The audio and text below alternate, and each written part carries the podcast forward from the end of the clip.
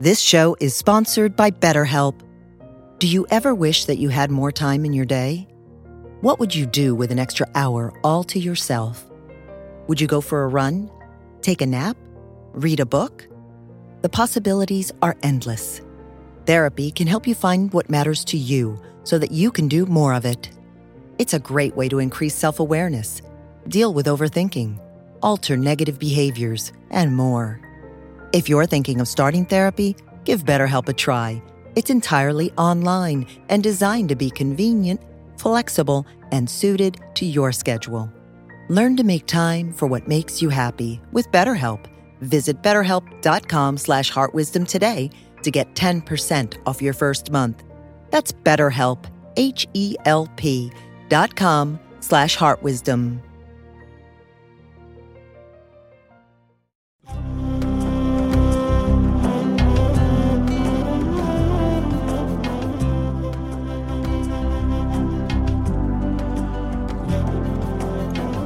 Welcome to the Jack Kornfield Heart Wisdom Hour. We are delighted to share with you Jack's innate common sense wisdom and his clear, open heart. If you are interested in supporting Jack's podcast, go to BeHereNowNetwork.com slash Jack. So for this evening, our theme, partly because it's appropriate to the ending of the error in this in this building in the holy trailers that we call it. and as as Mark has said, we want to talk about beginnings and endings, birth and death, little things like that. and we're going to do a bit of tag team. I'll teach for a bit, and then Mark will, and then come back to me, and we'll see where we go.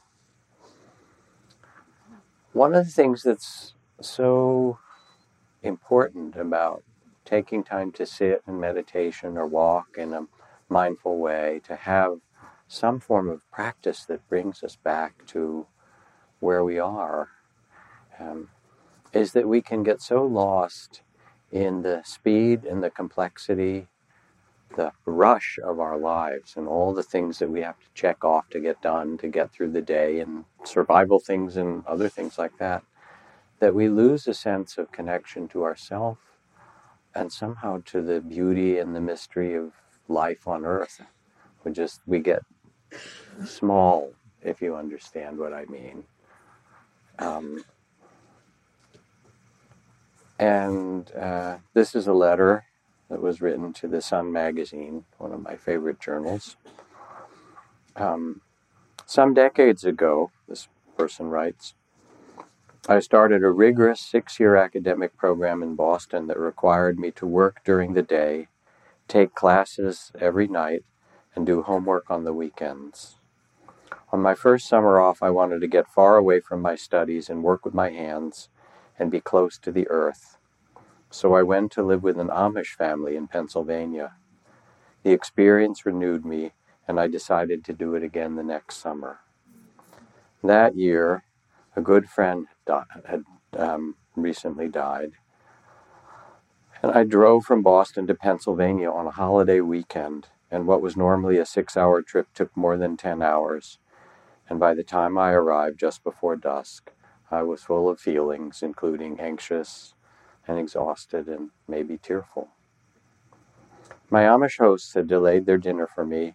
During the meal, I tried to act natural, but I felt full of nerves and feelings, and my Amish host could clearly tell something was amiss because at the end of dinner he said, Come with me. I followed him to their backyard, which bordered an alfalfa field. Although his faith discouraged smoking, the farmer lit a cigarette. Three of his children gamboled about while two others clung to him. The farmer stood without saying a word, looking out over the alfalfa. I did the same. The dark green field was becoming harder to see in the fading light. The sky was peach at the horizon and deep blue higher up. Stars had begun to appear. Then out of the alfalfa rose fireflies, a few at first, but soon there were hundreds. Their pinpricks of light mingled with the stars, heaven and earth meeting in this humble man's backyard. I felt my anxiety leave me. The farmer turned and said, That's for you.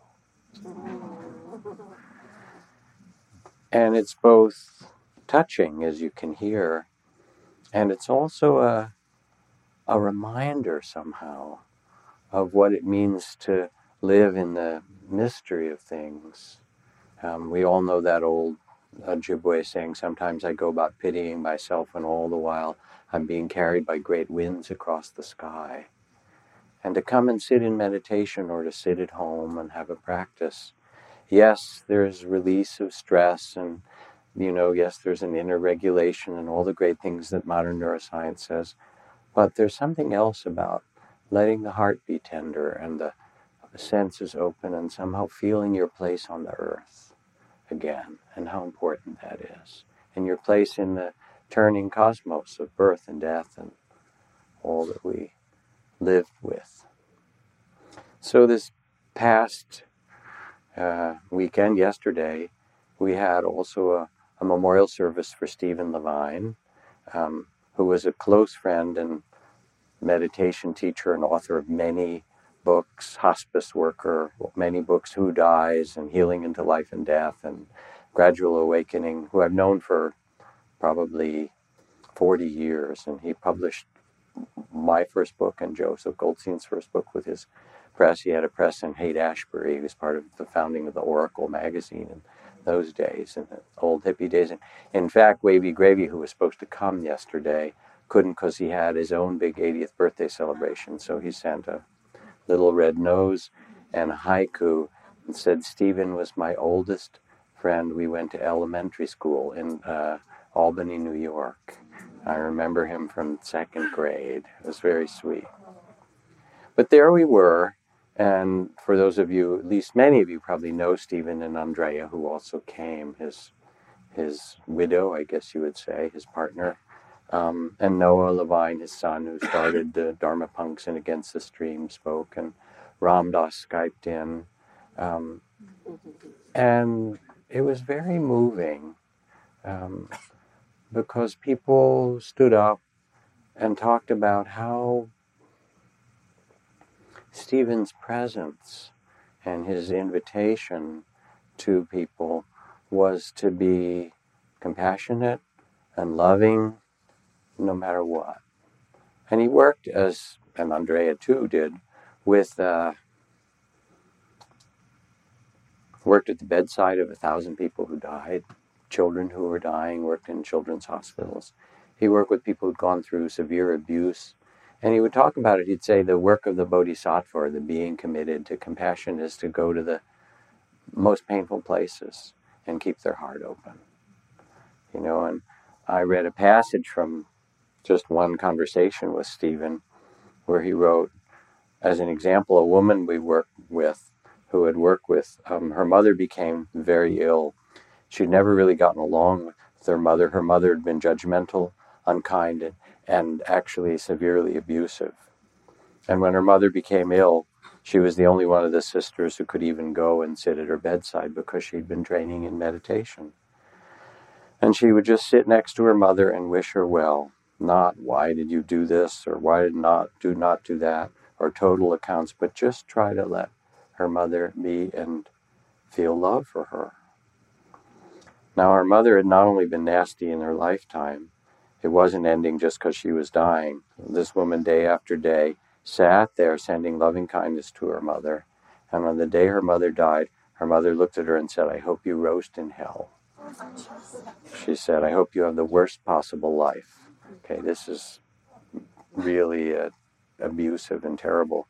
And what you're not supposed to hear from your mother, you know, like seriously.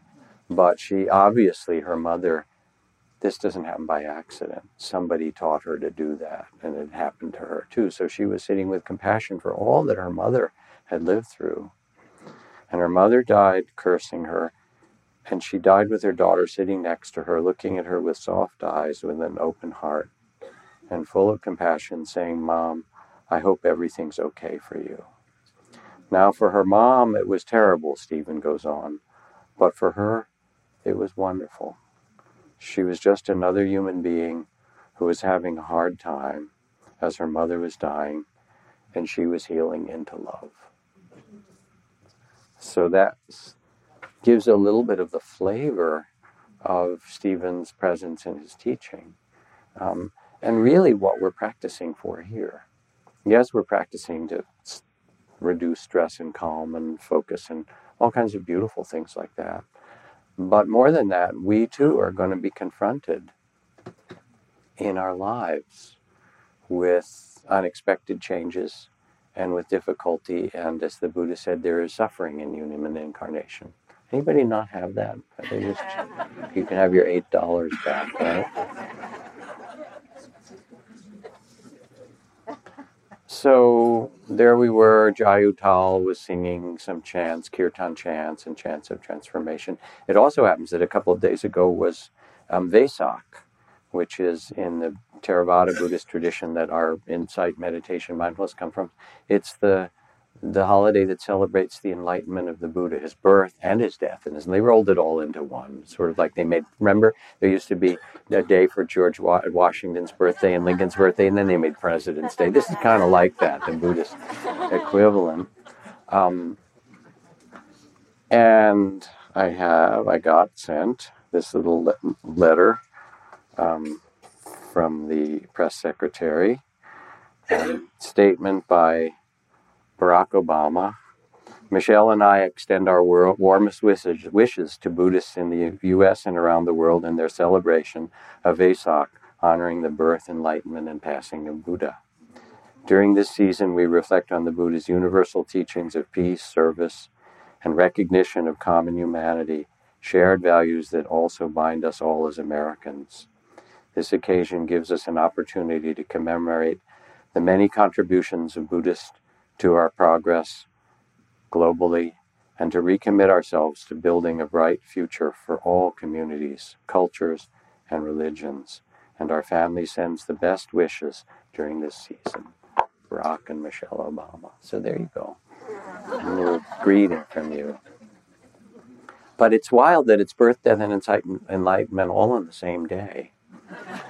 But it's true because everything actually happens now. I think you may have noticed that. There's only now, and there's always birth and death. And here we are in this hall. There were two other buildings, those who've been come regularly on this meadow, that held some of our offices. And the day came when the offices were moved to the admin building. And this giant kind of truck crushing machine came in, picked them up, squashed them, and then carted them off to, you know, whatever landfill. I mean, this, if we were in some other part of the world, this would be a school for 50 more years, right? And, and all the rodents would be welcome. But, um, but it's kind of wild that it exists for a time and then it disappears. They were there and then crushed, gone, like they never existed. And I drove back past the house where I'd lived for 30 years in Woodacre and was sold last year after I'd gotten, after the end of my marriage. Um, my ex-wife lived there for some years, and then we sold it. And there's a new family there starting to have kids, and they repainted. And they, but we built it and developed it and made the gardens and all of that. And I looked and I said, you know, only a few people even remember what happened in there. There were all these momentous things, beautiful things, and visitors and arguments and child rearing and stuff. It's gone. And no one will even remember it when I don't remember it anymore. Maybe my daughter for a little bit, but that's it. And things are like that. They come out of the world, they appear for a time, we get to engage in a way, and then they vanish. And in this room, which has had the Dalai Lama and 600 Tibetans crowded knee to knee to be with him, who came streamed from all over the West Coast to be with His Holiness, or Thich Nhat Hanh, or the San Quentin Gospel Choir singing in here, my one of my I mean lots of baby blessings and amazing number of teachings in this room. My favorite night I think was 20 years ago or so, full moon, Halloween, and we had the Ganden Shartse monks, those guys who do the chanting, you know, multivocal chanting. They came and the, the abbot put his forehead against mine. I thought, oh God, I'm going to see light or something. It was very cool. And then we explained it was Halloween. And they said, oh, great. And they went back in their van and they pulled out these skeleton costumes. And they said, come out in the meadow. And under the full moonlight, with the cymbals and all the Tibetan chanting, they did this skeleton dance on Halloween for us. Just, you know, why not, right?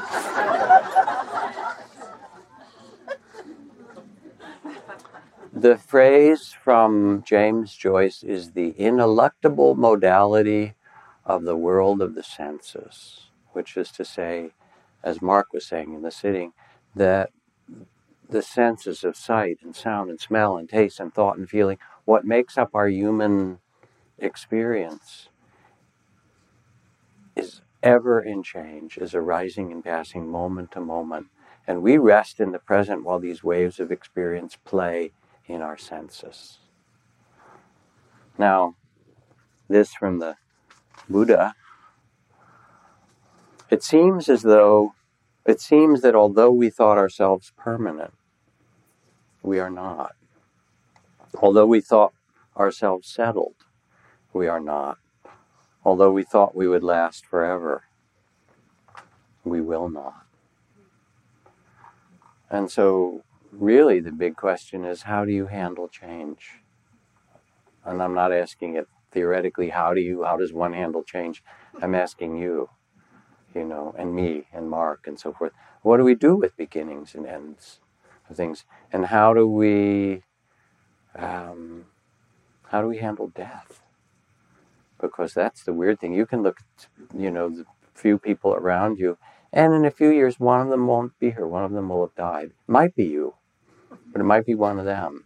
You know, it's really wild. We had somebody die on a retreat in Yucca Valley a few years ago. And there we all sitting and meditating and talking about death and various, you know, life and birth and so forth. And then that person died and they weren't there anymore. And it made it much more real. oh, okay. Okay.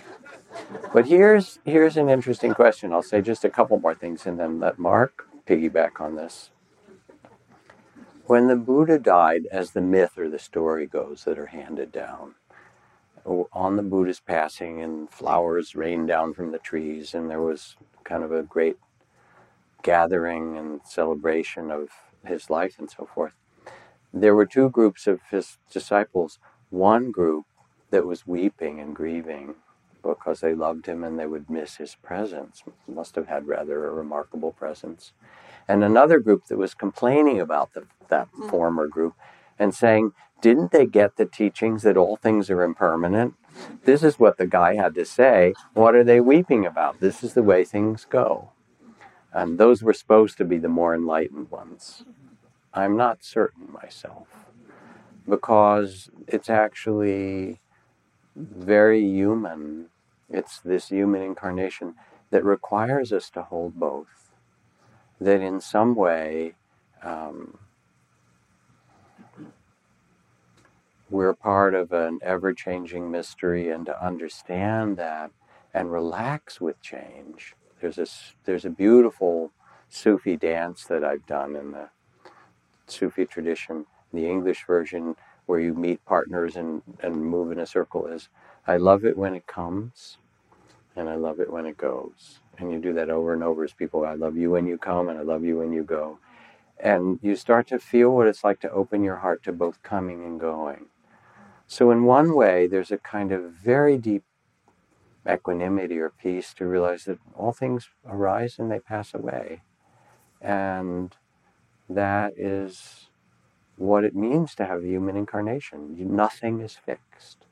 And can you relax and become the loving awareness that knows this without being so frightened or clinging? Because if you're able to let go, your heart's much more at peace. You're you're freer. But the other side is all those, you know, the spiritual bypass thing where, okay, things come and go and doesn't matter. And my friend Malidoma Somé, who came here, West African shaman and medicine man, said, Your streets are full of the ungrieved dead. In your culture, we in the Dagara people grieve every person consciously. And you have people who've died in the ICUs tended by people, but not by their families or people who knew them. You have homeless people dying in the streets, people in old age homes, and, and I can feel it in a culture that doesn't know how to grieve. And so there's something really honorable and beautiful about those who are weeping because we need our tears as well. And our grief and our tears are also our way of saying, I have cared about this. And this is part of my way of honoring it and letting it go.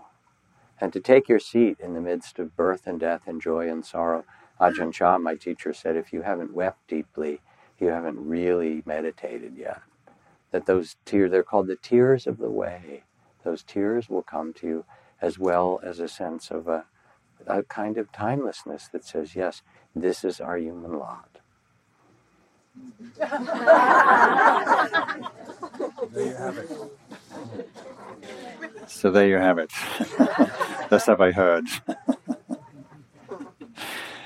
so while you were all meditating, I was busy doing a little bit of calculus. Um, I had the thought, I wonder how many hours of meditation have happened within these four walls.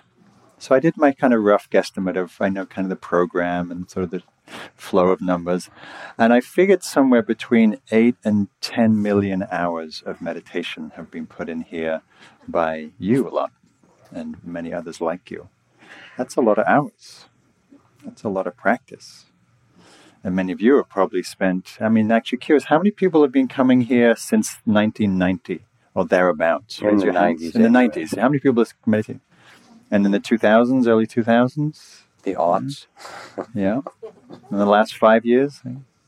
Yeah. So we spend a lot of time within these walls. I'm a big nature lover, so for me to be in a low ceilinged trailer um, in this beautiful land that's just gorgeous and dripping with uh, with exquisiteness, um, at times has been challenging. But I also am aware that, just I was just saying earlier, coming in here, it does feel like this place has arms, and it's like it's sitting in here, and there's a sense of being held, just as the way the Dharma holds us, community holds us, practice holds, us, but also a certain place. Um, and as Jack was recalling different things that happened, I've also been reflecting on uh, different memories of first coming here from England in the early 90s to practice, first teaching here around 2000 running running many many courses and classes and trainings and day longs and being in long tedious board meetings and other kinds of meetings. Um, and actually, the memory that stood out was I did the um, first days of meditation and dance, where we weaved in silence and stillness and movement, quite wild, passionate movement at times. And I felt the first time I did that day long, I felt like the whole 2,500 year Theravada tradition kind of croaking and like, no, what is happening to Buddhism in the West? it's really going downhill. anyway, we didn't have a sprung floor, but because we have a trailer, it sort of bounced anyway, so it all worked out. So, but as Jack was saying, um, this 25 years or however many years you've been meditating, you know, how many times you've practiced here, whatever's happened in the last 25 years, where is it all gone? Where is it now? You know, I'm aware of the many, many, many hours, probably thousands of hours I've spent in here. And where is it? It's a complete dream. It's fondness, it's memories, it's, it's a sense of place but it's also gone. That ephemerality of life. And yet it also has some substance to it, and it does endure in our hearts and in our memories. So I wanted to read something from John O'Donohue, who talks about how the Celts used to view time and how place touches us. He says the nature of calendar time is linear. It is made up of durations that have, be, be, begin and end.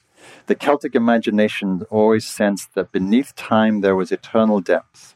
This offers us a completely different way of relating to time. It believes time. It relieves time of the finality of ending. Within some, while something may come to an ending on the surface of time, its presence, meaning, and effect continues to be held into the eternal. This is now, this is how spirit unfolds and deepens. In this sense, eternal time is intimate. It is where the unfolding narrative of individual life is gathered and woven. So, although this place will come to dust and ashes, there's also a sense of enduring in some way, in some mysterious uh, presence, quality, felt sense. I know when I come to the meadow and the trailers have already gone that housed many memories from the staff, there's a sense of uh, something still lingers. So, as we know, the Buddha spoke much to this teaching. It was like the cornerstone of his teaching was to understand, to live with this felt intuitive sense of transience, of holding life intimately and lightly. And the poet Mary Oliver put it beautifully in a poem when she said, um, In this life, there is one thing I have come to learn that leads back to this the fires and the black river of loss, whose other side is salvation, whose meaning we will never know. To live in this world, you must be able to do three things to love what is mortal, to hold it against your bones as if your own life depended on it, and when the time comes to let it go, to let it go. So, unlike the spiritual bypass, oh, things are impermanent. You know, let's not get too too connected and attached. And no, it's a, we we connect intimately, viscerally with life because why? Because it's that's what life asks of us. To be here, to be present for the performance. It's beautiful and difficult and perplexing to hold it against your bones as if your own life depended on it. And when the time comes to let it go, to let it go. That's the hard part. That's why we're here. That's why it's practice. Right? Not easy to let go. It's a lot of talk about letting go. Oh, just let go of that grief, you know. Just let go of that person. Just let go of that difficult emotion. Well, good luck. You would if you could. So I thought we could chant um, age-old Buddhist chant. Um, we'll both, I'll, Jack can chant it in Pali, and then we'll chant it in English. So you want to? Anicca vata sankhara ubatawa yadamino upakitawa nirujjhanti desang upasamo sukho which means all things are impermanent they arise and they pass away. To live in harmony with this truth brings great happiness. That's an interesting punchline. To live in harmony with the fact that things are arising and ceasing brings great happiness. We might think, oh, that's a little depressing. It's all going to go. We're going to lose everything. It is if we want to click to it. But if we can actually flow with that movement, there's relief, there's spaciousness, there's freedom. So we'll chant this a few times. So we'll do call and response the first time, and then we'll, we'll chant it together. All things are impermanent. All things are impermanent. They arise and they pass away. They arise and they pass away. To live in harmony with this truth. Brings great happiness. All together. All things are impermanent. They arise and they pass away. To live in harmony with this truth brings great happiness. All things are impermanent. They arise and they pass away. To live in harmony with this truth brings great happiness. So the Buddha on this theme, he said, it's better to spend one day contemplating beginnings and endings and spend a whole hundred years living without contemplating that. What does it mean to contemplate beginnings and endings? What is your relationship to the beginnings of things. We generally prefer the beginning unless we have an anticipatory anxiety about what's going to happen. But it's the endings, the parting, the ceasing, the letting go, the, the dissolution that we often find challenging. But as one friend, Roger Housden, said, in his book, I think, um, 10 Poems to Say Goodbye, he said, You have to say hello, we have to say goodbye. to say goodbye, we welcome the new. We can't say hello without saying goodbye. So before we transition to this beautiful, purpose built, magnificent Dharma hall that we'll be residing in hopefully for the next 25 years and many more after that, although many of us won't be around to see that. But anyhow, to just explore our relationship to endings, like our relationship to this place. What, what do you notice comes up in relationship to this uh, hall, which has a certain sacredness to it because of the intentionality and the dedication and the practice uh, and the insights and the oh, heart openings and the connections and the community that's been developed here, right? It's, this is a home. I feel like having a transplant from England, I'm feeling a little homeless wherever I am. This is as about as home as it gets for me in terms of regularity of place. Trailers? Trailers. you know, somebody has to do it.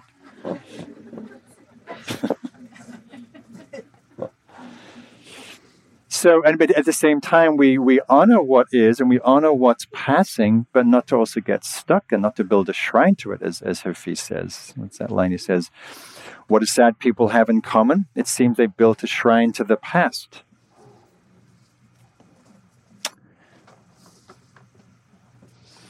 and often go there to do a strange wail and worship. What's the beginning of happiness to stop being so religious like that? So we're not carrying it around on our back, but we're just acknowledging, bowing, appreciating it, and also letting it go like breeze through the fingers. Marilyn, Marilyn Monroe, who I don't usually quote my Dharma talks, once said, Sometimes things fall apart so that better things can fall together. Don't think she was talking about Dharma centers, but or as T.S. Eliot put it in rather more astute way, said, the end is where we start from. So in the beginnings, there are endings. When there are endings, there are beginnings. So out of the dissolution of this comes the arising of something else. The dissolution of the roof here, and you notice a very nice rain catchment structure, trying to, you know, recycle water and it is truly the beginning of the end of this building, and this no longer could hold out the water. So, to take a moment, how are you with beginnings? What arises for you in that possibility, that openness, that space? And how does your heart hold to and tend to the, the endings of things, the passing of things? Do we run? Do we flee? Do we pass over? Do we shut down? Do we put a nice spiritual wrapper around it? Senor? Thank you. Slowly. Endings, beginnings, job changes, kids go off, illness, you enter the, what is it, the, the continent of illness when it happens, a different world, divorce, aging, um, moving from one place to another.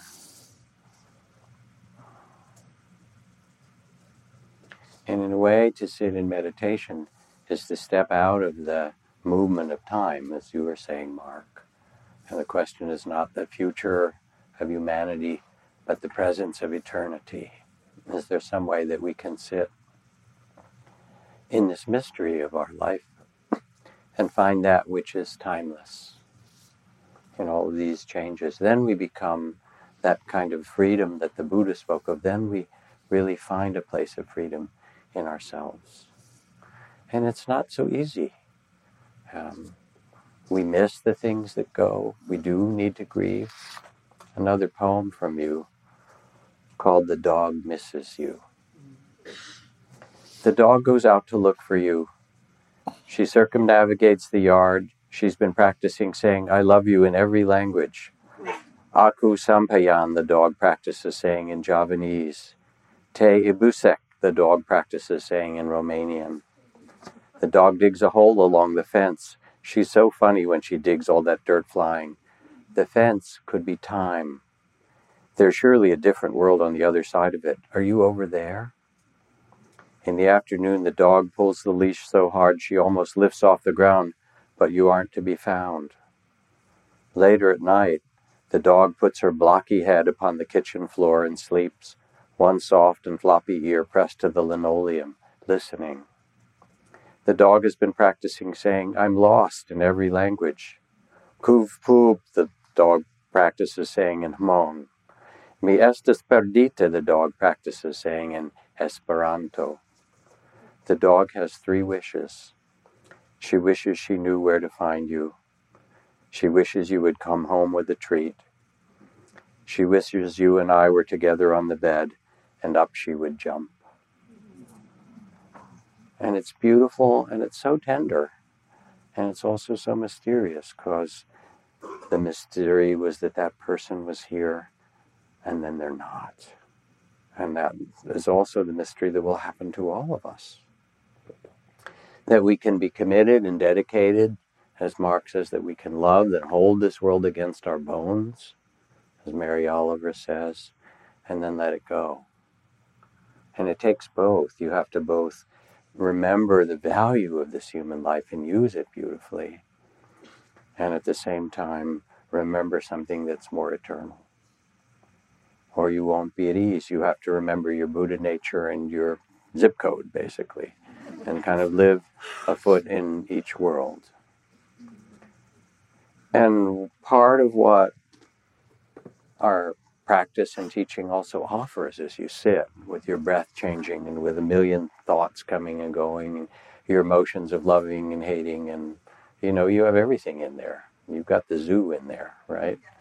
Um, there comes a place where you begin to find a respite uh, in awareness itself, in loving awareness, that's not caught by each of these different seductive, judgmental, you know, plots and plans and ideas and so forth. You can choose the ones that are valuable, but somehow you find the, the spaciousness of loving awareness, which is your home.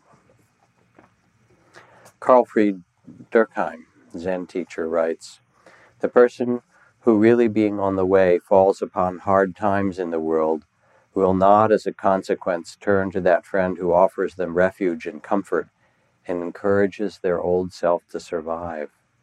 Rather, they will seek out someone who will faithfully and inexorably help them to risk themselves so that they may endure the difficulty and pass courageously through it. Only to the extent that a person exposes themselves over and over again to annihilation can that which is indestructible be found in them. In this daring lies dignity in the spirit of true awakening. And so there is something about going through loss or letting go or going through hard times that actually calls for you to turn yourself somewhere to that which is not changing, which is timeless or indestructible.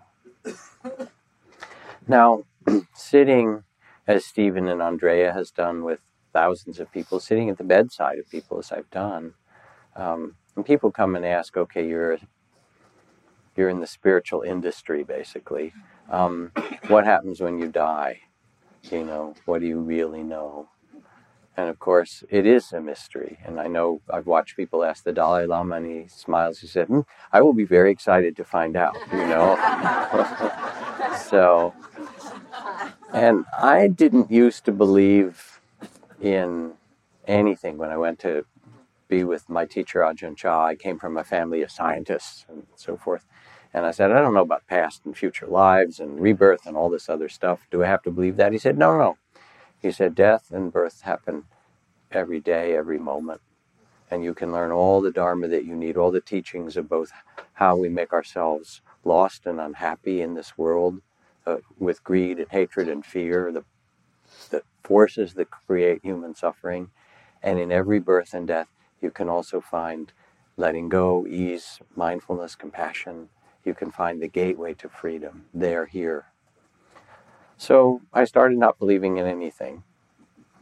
as it's gone along, I've come to more or less the other side, and I pretty much believe in everything now. Sitting at the bedside of people who are dying, and that mysterious moment when they're there as a person, and then absolutely silently, like a falling star at night, spirit leaves the body. And it's just meet them, it's not them. I mean, how, what is that consciousness? What is that spirit? You know, or sitting with someone who leaves partly and then comes back and says, I was in this realm of light, or I was talking to someone. You say, oh, you know, the materials say that was just delusion, right? Hospice director friend of mine had a group of people come to see him. Their father was dying. He was in his 80s, an old Italian guy, and um, they came and they said, We don't know what to do. They were in their 50s. Um, our father's really close to death, as you know, and his younger brother was killed in a car accident yesterday. And we don't know whether we should tell him and that would disturb his dying process or not tell him.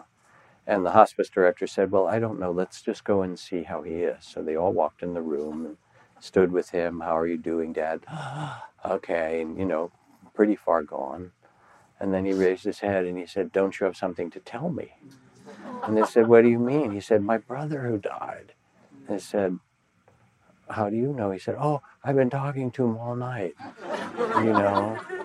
So there is another possibility. I mean, I remember sitting and holding my my father's hand, and he's saying, "I'm just going to turn into dirt. I'm a scientist. I know dirt when I see it, right? Whatever." And I said, "Maybe, but you might find yourself leaving your body and the spirit going into light or love or having experiences. You're not your body." He said, "I'm not." I said, "Listen, most everybody in the world, actually, if you look around." Believes that there's something more than this physical. So I don't know, but you're a scientist, so you have to be open minded, right? And when you die, as you, the light comes and you leave, you remember, I told you so. But, you know, and then I've done past life regressions with people around the world at different times. I'll play with this stuff. And the remarkable thing is, if I have a room of people, it doesn't matter whether I'm in Palestine or Israel or you know Burma or Japan or something, half of them don't believe in this stuff, which is totally fine. But when we do a past life regression, um, you know, the majority of people have some memory if you do it well. Um, and the interesting thing is, it has no um, connection with whether they believe or not. You know, somebody who doesn't believe at all and they look and they say, "Oh my God, I have sandals on my feet and they're a little muddy, and I'm this woman or man." You know, and it's not Queen Cleopatra, I assure you. I was like a, you know, a farmer in, you know, the Middle East or Africa or something like that. And then if we progress it forward and what, how did you die? And then what was the space like after you died? People have all these memories of that.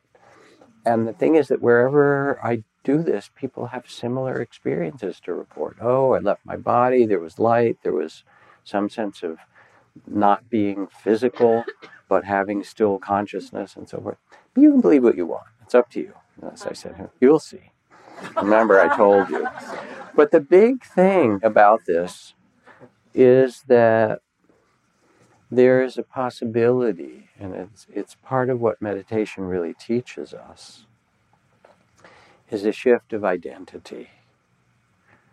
You take your seat with some dignity. There's a kind of um, the Buddhist texts begin, O nobly born, they see the nobility and the dignity in every single human being. That's kind of the invitation.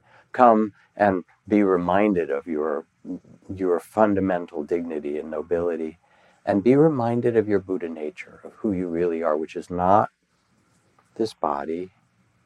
It's not your personality, I hope. Really, I do.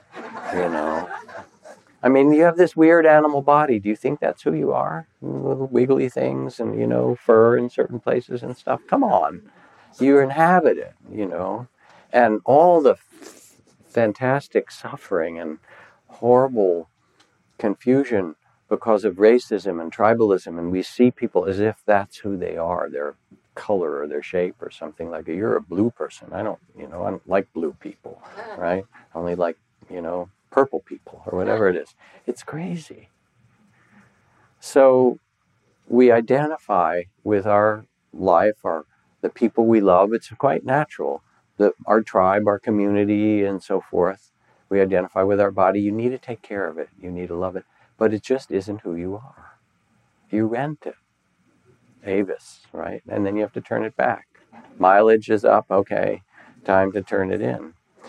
And the, mm. the beautiful thing that starts to happen as you learn the art of meditation is you shift from being identified with the body or the thoughts or the personality to becoming the witness of it, becoming the loving awareness itself, and, or what my teacher called the one who knows. You become, you shift your identity to be that timeless awareness that is who you really are, that got bored into this body and that will leave and say, wow, that was an amazing ride. That incarnation, wasn't it? Wow.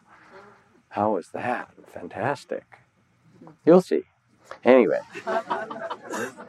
but the beautiful thing, as Lavoisier, who is the founder of modern chemistry, and for all of those who remember those chemical equations where you had to, it was an equation, this had to equal that, he said, Nothing is lost, all is transformed. He discovered that in the physical world, that when you had carbon and hydrogen and oxygen and sulfur and these things in certain compounds, and you could change those compounds and molecules in chemical reaction, but you still ended up with the carbon and hydrogen and sulfur and, and so forth. Nothing is lost, all is transformed. And it turns out from some who have done this a long time that, as they say, death is perfectly safe. Um, because you shift your identity from that which you love, the people you care about, this beautiful earth, this gift of incarnation, and you know that who you are is a timeless spirit. And then it allows you to live with greater freedom because that's who you really are and you see that secret beauty in everybody that you meet. Oh, here we are having a human incarnation experience. Isn't this wild? You know, instead of judging them. Even that woman that, you know, Stephen talked about sitting beside her abusive mother, saying, well, that was a painful incarnation, wasn't it? And it's an amazing kind of liberating perspective. And then you plant beautiful seeds. You say, I'm here for a little while. What else to do? but to plant seeds of love, of tenderness, of something that, of value, of creativity. Um, not that complicated. This is from uh, Emerson, Ralph Waldo Emerson. To appreciate beauty and find the best in others, to leave the world a bit better, whether by a healthy child, a garden patch, a redeemed social condition, to know that even life, one life has breathed easier because you have lived, this is enough. This is to have succeeded. And so you get to be here in this passing world, you know, and by meditating, by quieting the mind and opening the heart, you actually get to plant beautiful things in your family and community in the world. And as Thoreau said beautifully, he says, I have faith in a seed. I don't believe a plant will spring up where no seed exists. But I have tremendous faith in a seed.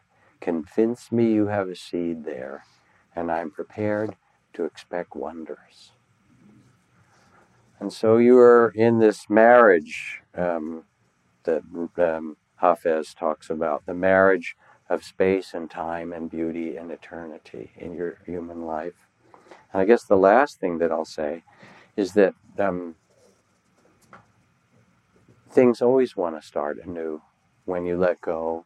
There's just something fresh that will come. And sometimes it's terrible. And sometimes, as Dürckheim says, you have to be annihilated in some way and live through that loss to find something that is indestructible in you. Um, and here I am, 70 years old, almost 71, and I have a girlfriend who's the same age. We've known each other for 40 years, Trudy Goodman. Um, met at a retreat in 1974. She came, the first retreat I taught on the East Coast with Joseph Goldstein. She came with her good friend Jon Kabat-Zinn. Ram Dass came, a bunch of the early ones. Anyway, a couple weeks ago, I took her for a ride on the Ferris wheel in Santa Monica Pier, and I whispered at the bottom something to them, so they stopped it at the top for me. And then I asked if she would marry me. And she said, happily, she said, Oh, yes, I will, as a matter of fact.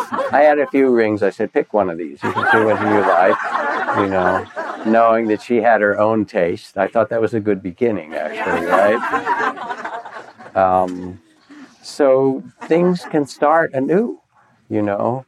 Um, and that's true for all of us. There's something that wants to, as long as you're breathing, as long as you're sitting with somebody who's dying, it doesn't matter what's happening. You have the possibility of awakening and opening. As the Buddha said, if it were not possible to live with a free heart, I would not teach you to do so. But just because it is possible for you, um, I offer these teachings, I offer these practices. So it's your birthright, it's your possibility as a human being, as a as spirit that you are, to learn how to live with this kind of wisdom and compassion amidst the changes. Congratulations. Oh, thank you. Thank you. Yeah. We're going to go next month to Hawaii, and Ram Dass is going to do a little ceremony for us, and blessing. So it's very sweet. It's your coming out party. Yeah, coming out tonight.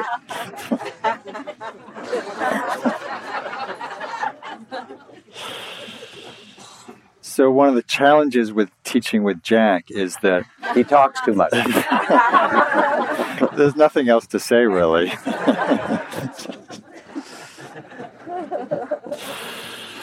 really beautiful. Um, and I really mean that. I don't feel like I have anything else to add.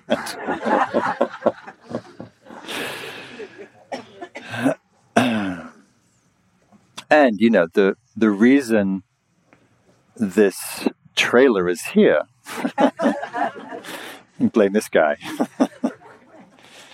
and the reason that the community has grown and endured is partly the both Jack's teaching and also the the his training of many teachers and growing a beautiful community, a community that's really with deep roots and um, and a broad vision, um, both in Dharma, um, but also uh, in terms of really integrating into into every aspect of, of life, and the complexity and the messiness of life. So I guess I can't help thinking about this building and ending and beginning without thinking about Jack and your beautiful work and your wisdom and Yeah. heart. And It's been a great Service. ride. It really has. ride. And we'll see where it goes. But Yeah. So far, so good. I have a, a little story. Let's see where we are. Yeah, we probably have to end. Yeah. Um, I have a little, we were going to listen to you, but we just got blabbing away, right? Sorry. and I, I, I would like to do this blessing. Okay, too. you. Uh, I'll read. I'll, I'll tell my story, and then you read your blessing, and Okay. then we'll go out into the into the uh, spring summer evening. So, and I talked about this a couple months ago or more, but it, it feels important to say it again tonight um, in this conversation that we have.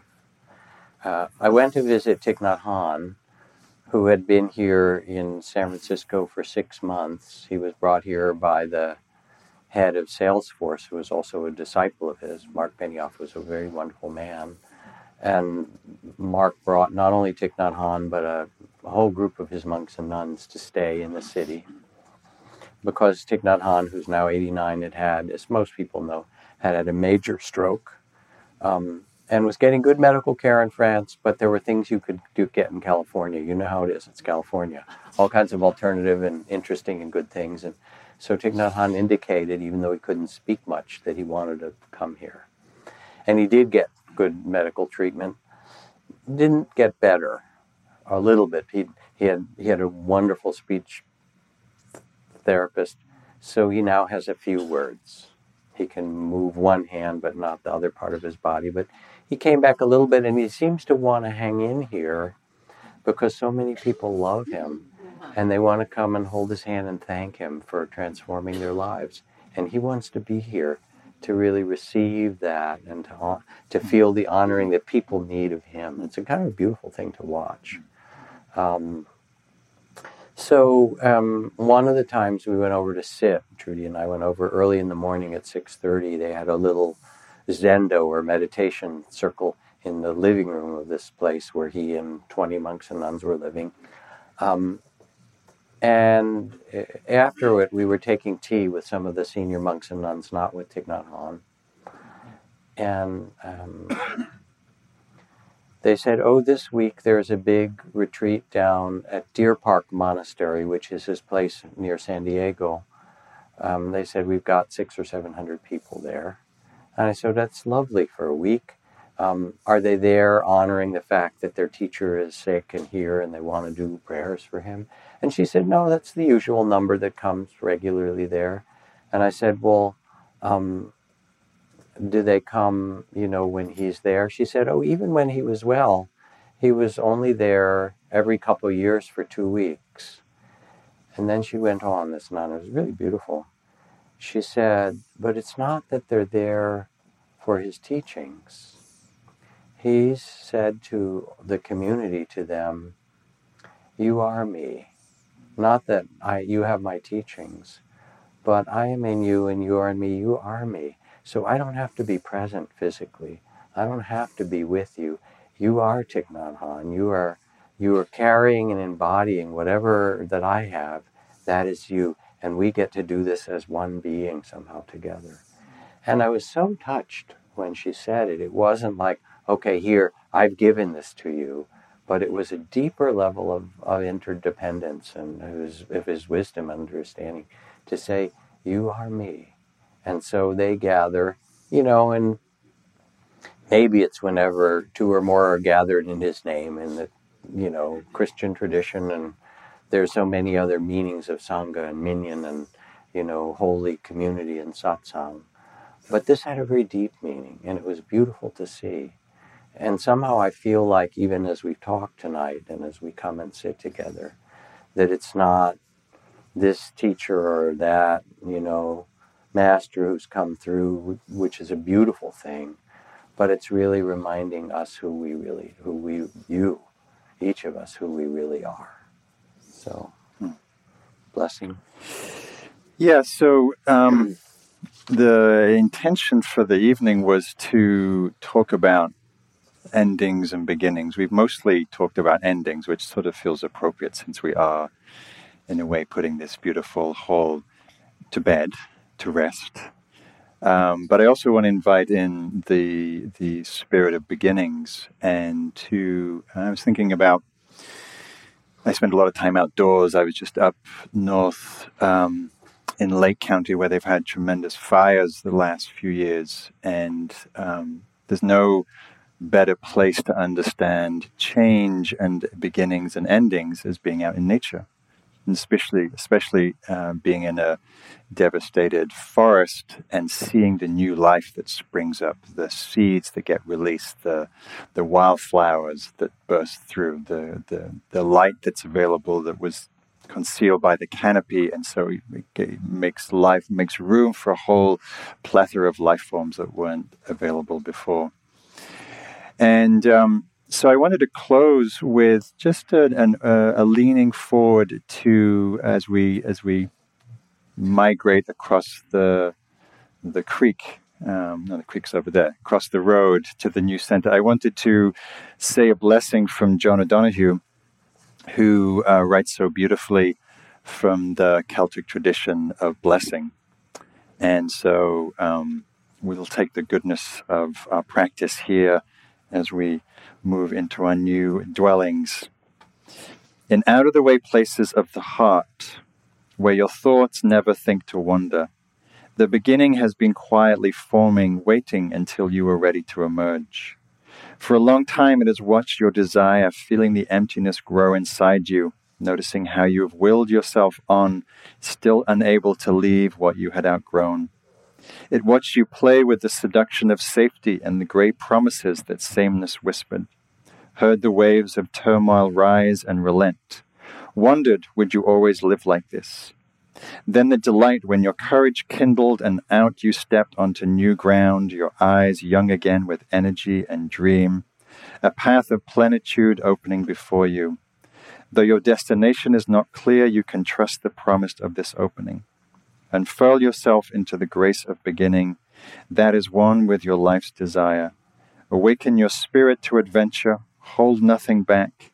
Learn to find ease in risk. Soon you will be home in a new rhythm, for your soul senses the world that awaits you. So these outer beginnings and endings, of course, speak to our own inner path of endings and beginnings. Let's so. just sit for one minute quietly